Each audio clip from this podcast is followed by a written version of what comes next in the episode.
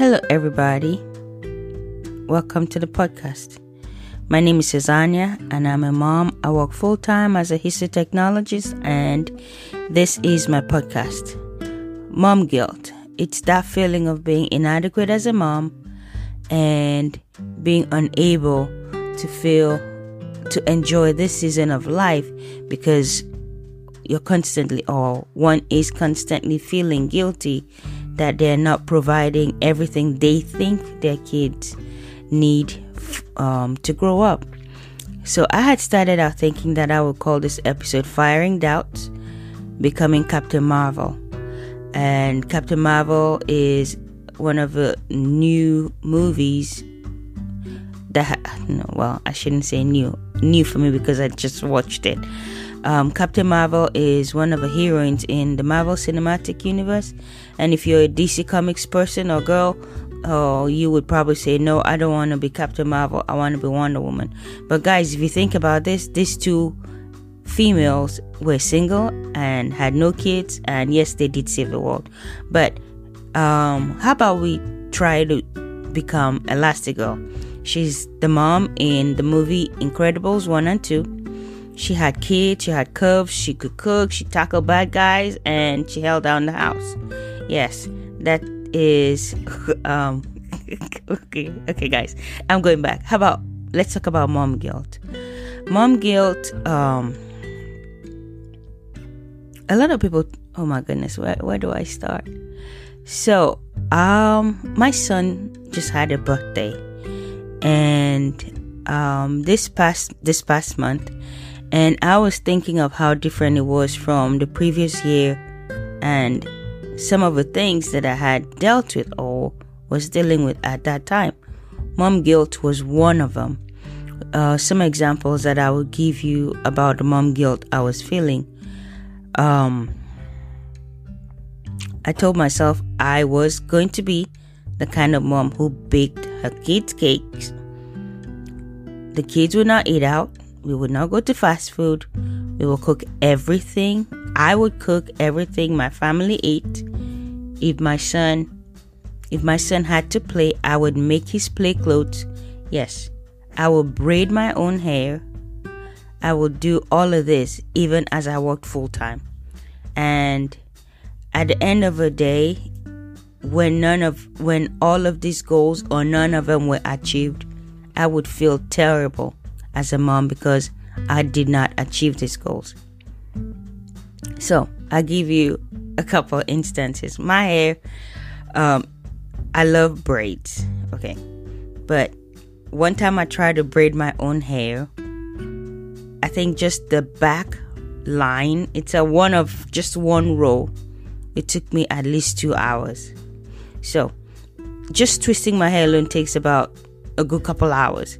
Can you imagine what how much time that would take to sit down and braid my hair by myself? I mean, guys, that's just I tell you that the thought itself was ridiculous at that time and I don't know what I was thinking. So, with my son's birthday, this last one that we did last month, I did a really simple cake. It was a sheet cake, nothing fancy, chocolate cake. I put a candle on it and if you go to my website, the azorapodcast.com, you would see the look on his face when he was blowing out his candle. So I also attached pictures from his second birthday, what I was trying to do, or what I did, and what the cake turned out looking. So last year, when he was two, or when he turned two, I looked online, I saw this three tier birthday cake that I had told myself I was going to make. I mean, I was excited. I was like, yes, I'm going to do this. I got a couple books. I got um, food coloring. I had ordered a couple things on Amazon here and there. And I didn't even take time off, guys. I was going to show up like Supermom. I was going to save the day. I would walk all night, come home during the day, bake all these cakes, ice the cakes, decorate. I mean, yeah, put frost the cake, um, decorate the cake, and show up on my son's birthday. I mean, without the cape, of course, but feeling good.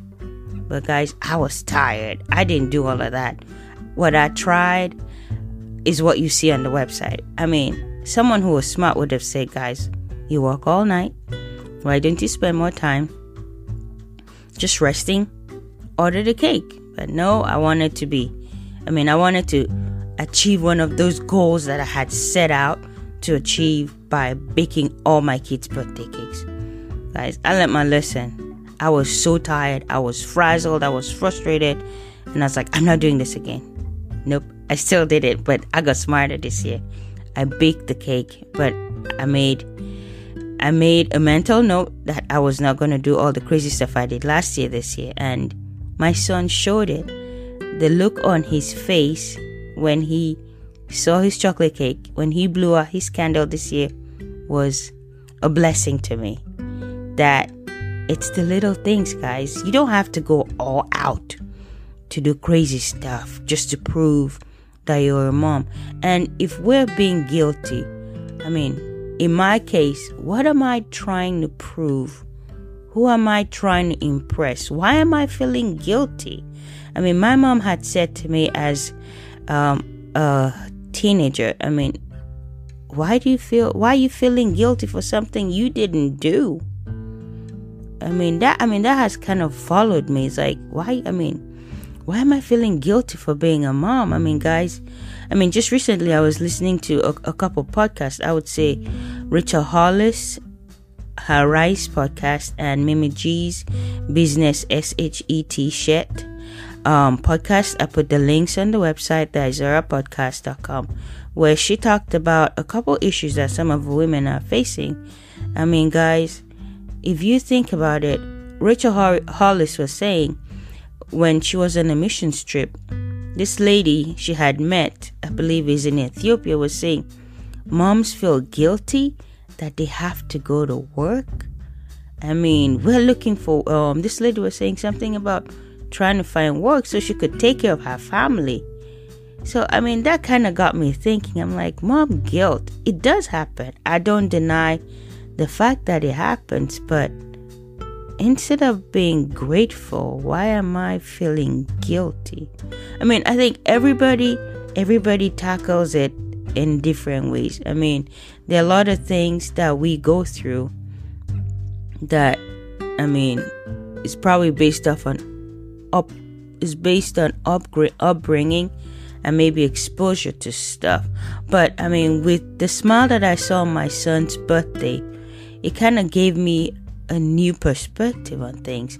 Instead of being guilty for not doing a three tier or five tier super cake, the little cake that he had, he was happy with. It, it, it taught me that I don't have to be super anything. I just have to be mom. And that was enough. He enjoyed that cake. I wish I took a picture. I mean, I'll try to see if I have a picture of him with the chocolate cake all around his mouth. But he was just happy with what he had. Guys, I mean, I just want to share today to say Mom guilt happens, yes. But we don't have to let it define us. So, some of the ways that I have dealt with just mom guilt when it comes up is I do pray. I thank God for my job, guys. If I wasn't working, I don't think I would even be able to buy the flour to make the cake for my son's birthday. Yes. I pray and I commit it to God. Yes, a lot of you are like, you might probably say, You pray about everything. Yes, I pray. I mean, I pray to find answers and peace with God, especially when words fail me. I ask God for a solution to what I think my problem is, and He does. And one of my favorite Bible verses is Philippians 4, verse 67. Um, I join a group. That's the second way I deal with it. When um, I don't know who to talk to. I mean, thank God for social media. I am part of a working mom group on Reddit and Facebook. Sometimes I just read um, the posts and I find answers to questions that I have probably asked myself in my head and I haven't talked to anybody about it yet. Sometimes I find solutions right there in the post that people write. I talk to someone I trust. I've called my mom, I've called older friends, and the ones who are parents, especially, and ask them, How do you deal with a situation like this? And we've talked, we've prayed, we've shared about life, and I have been encouraged. And I listen to podcasts. I talk to you guys about Rachel Hollis and Mimi G. Those are the two people I constantly, I mean, I always go back to listening to. And they cover issues they've dealt with, issues that other women have dealt with. And they also share how they deal with that, with the problems or the issues that they're talking about. And when everything fails, I would suggest if you have mom, mom guilt, seek professional help. Um, so, at the end of this episode, what am I leaving you with? I am saying, yes, mom guilt happens, but it does not have to define you. And I am going to tell you in the words of Gloria Gaynor you, my dear, will survive. And if mom guilt comes around, tell it to just turn around now because you're not welcome anymore.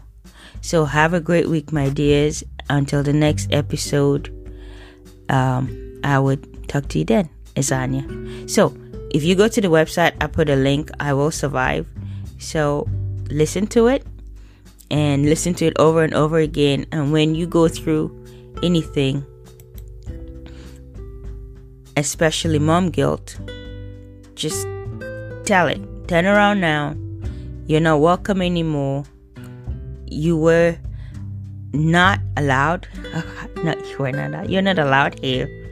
I'm not gonna crumble. I will survive. I will survive. All right, guys. Bye bye.